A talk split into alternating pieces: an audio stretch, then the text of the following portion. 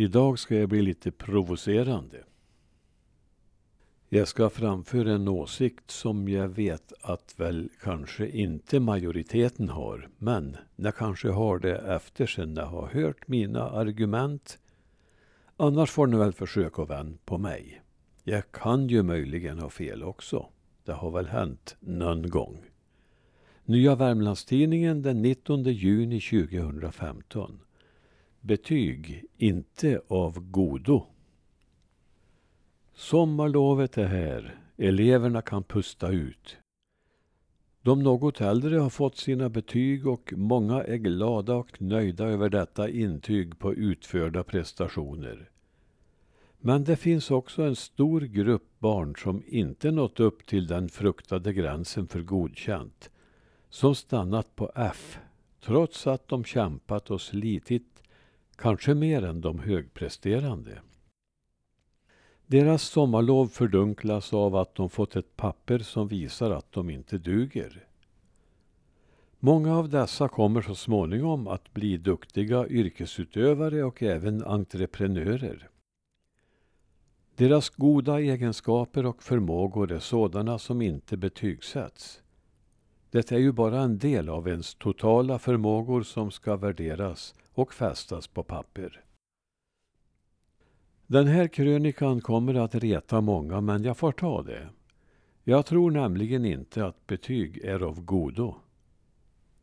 Att lärarna ska göra fortlöpande bedömningar och sätta in insatser för att hjälpa alla framåt från deras egen nivå är givet.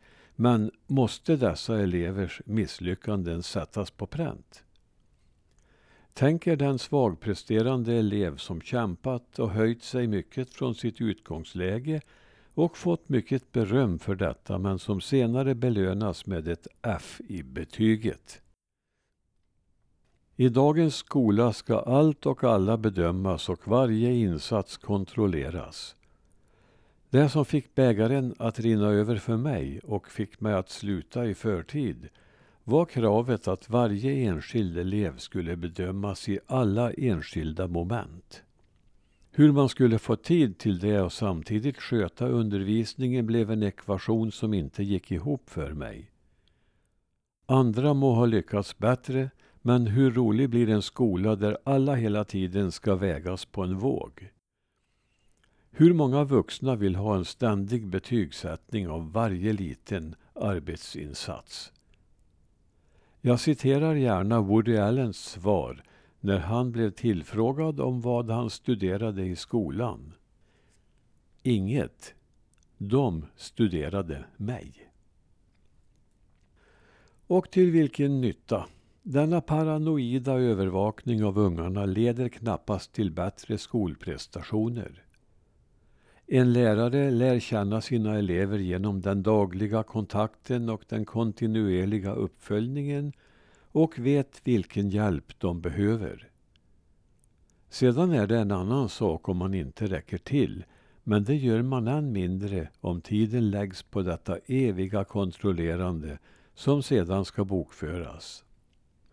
Om läraren istället fick använda sin tid till att planera intressanta lektioner skulle mycket vara vunnet. Som min gamle historielärare Gillstedt som var en god föreläsare och utnyttjade den egenskapen. Sedan gjorde han prov som alla kunde klara och alla var glada och nöjda och blev intresserade av ämnet. Stressade och pressade lärare gör inga topprestationer. Det ska finnas tid och plats för humor och glädje i skolan. En annan gammal kollega lärde mig att i den lösta uppgiften ligger arbetsglädjen förborgad. Och då gäller det att se till att eleverna också får uppgifter som ligger inom deras förmåga att lösa. Så att svårighetsgraden efterhand ska stegras är självklart.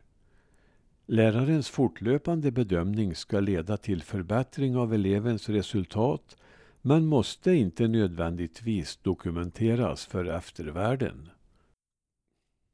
Min främsta invändning mot betygen är ändå att de ofta är orättvisa.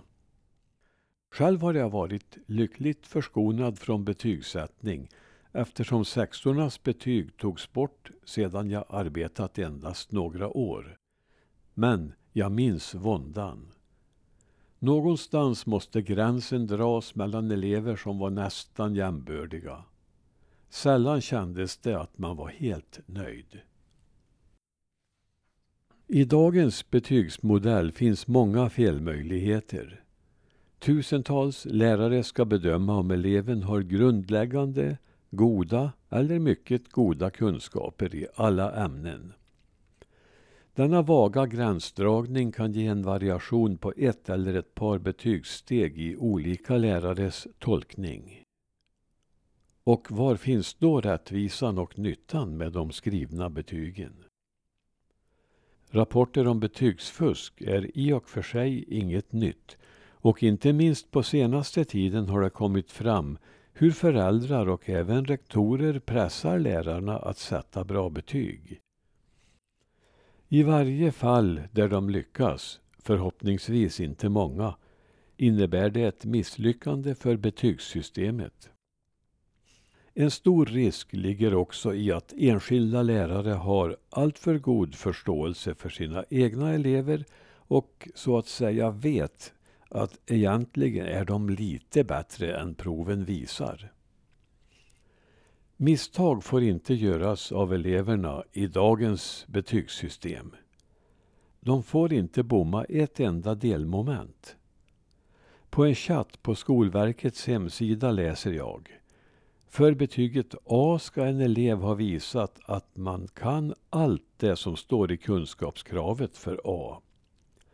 Kunskapskraven för A, C och E ska uppnås i sin helhet för att ett betyg ska kunna sättas.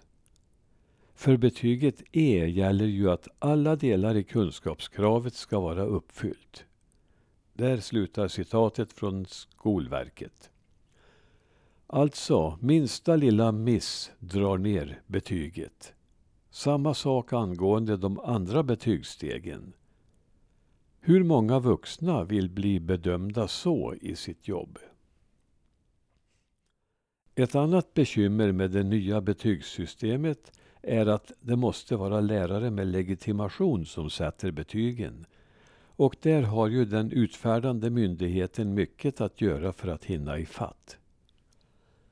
Många utbildade lärare har ännu inte fått sin legitimation och får inte sätta betyg. Frågor till Skolverket på chatten får ett svävande svar när lärare undrar hur det ska gå till. Man hänvänder helt enkelt lärarna till sin rektor. Så bräckligt är systemet. En muntlig information varje termin till elev och föräldrar torde ha mer att ge. Där kan också nyanser delges som inte kommer med i de fyrkantiga betygsrutorna. Eleverna utvecklades faktiskt även på den tiden som inte var och en hade ett nedskrivet individuellt utvecklingsprogram, vilket ofta är svårt att följa. Skolan ska uppmuntra eleverna till samarbete, men mot denna idé strider kampen om betyg. Det enda tillfälle jag kan tänka mig att betygen kan ha en funktion är om det behövs gallring till högre studier. Men här skulle ett effektivare redskap vara anlagstest och samtal. Betygen är absolut inte särskilt rättvisa. De är satta av människor som inte har klara riktlinjer. De visar inte hela bilden av människan, eleven, och de är destruktiva för alla som försöker men inte lyckas. De som är högpresterande behöver inte denna drivkraft. De har annan motivation. I de fall fördelar finns övervägs de enligt min mening av nackdelarna. Inget system är helt perfekt. De nationella proven är, i bästa fall, ett instrument för att se till att en bra nivå hålls. Men de är oerhört tidskrävande för läraren att genomföra vilket går ut över undervisningen och de borde kunna rättas centralt.